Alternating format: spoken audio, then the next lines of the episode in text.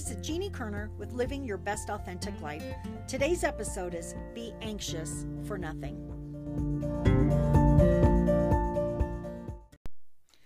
Anxiety. Wow, what a loaded subject.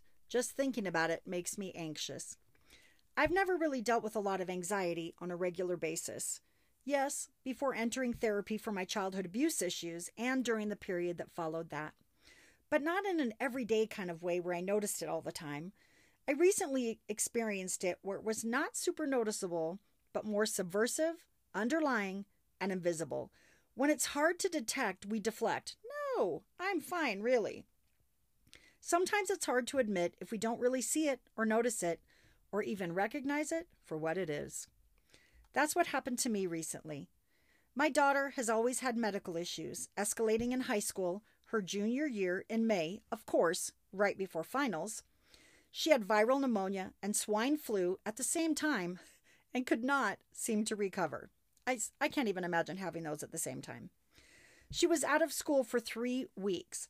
I, of course, deserve a Mother of the Year award as I kept telling her, What's wrong with you? Get up and go to school.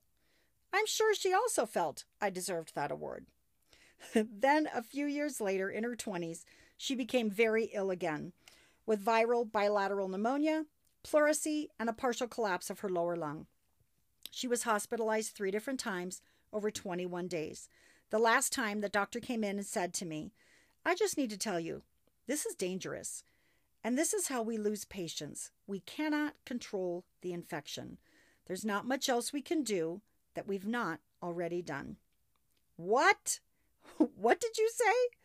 And on the heels of that, of course, I'm alone right now hearing this. The fear and anxiety immediately rushed in. I was overwhelmed. She recovered. It took time. She stayed with us a total of about six weeks before she could return to her own, home, own home and resume work.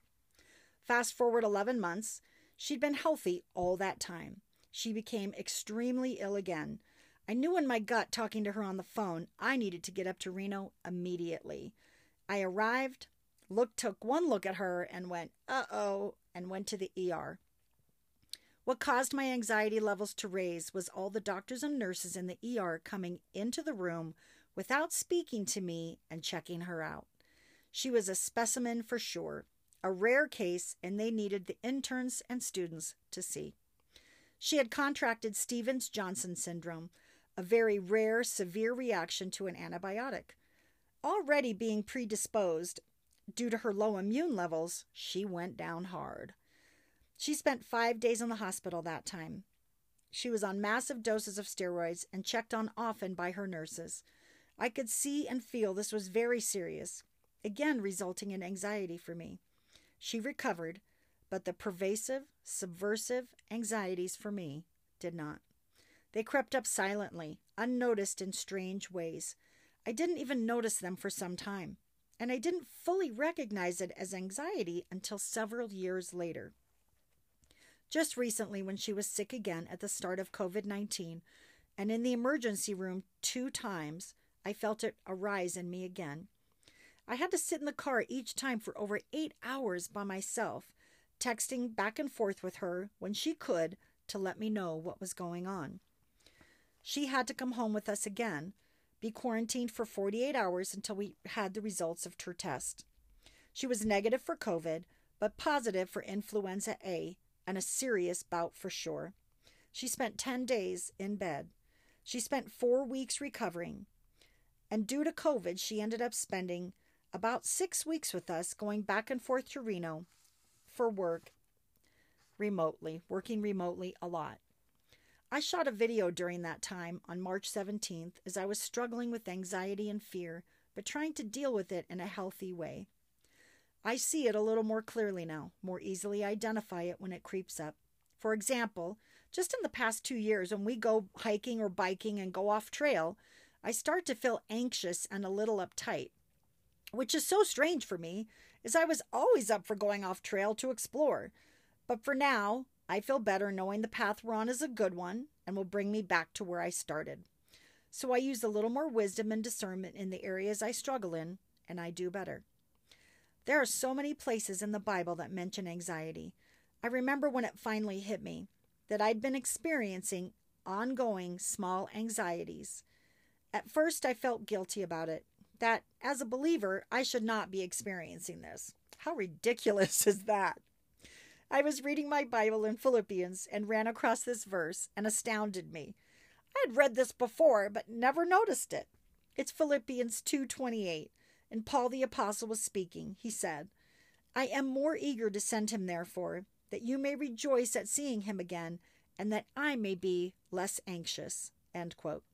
He was talking about Timothy, who had been very sick. So wait a minute. The apostle Paul was experiencing anxiety and talking about it? this was monumental for me.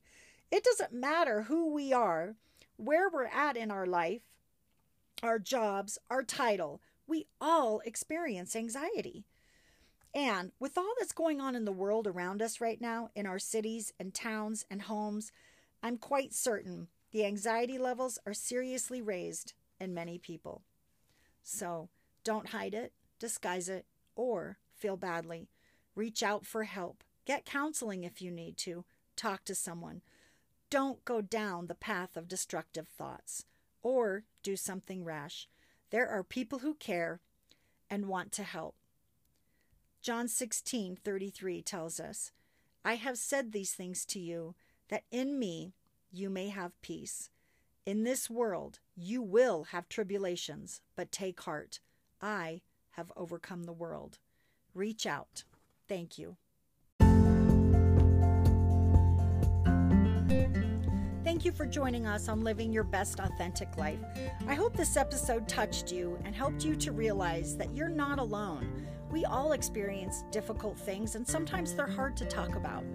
If you are enjoying this podcast, please subscribe and share with your friends, and look for an upcoming episode with a friend of mine who is a marriage and family therapist on mental health issues. Have a great day.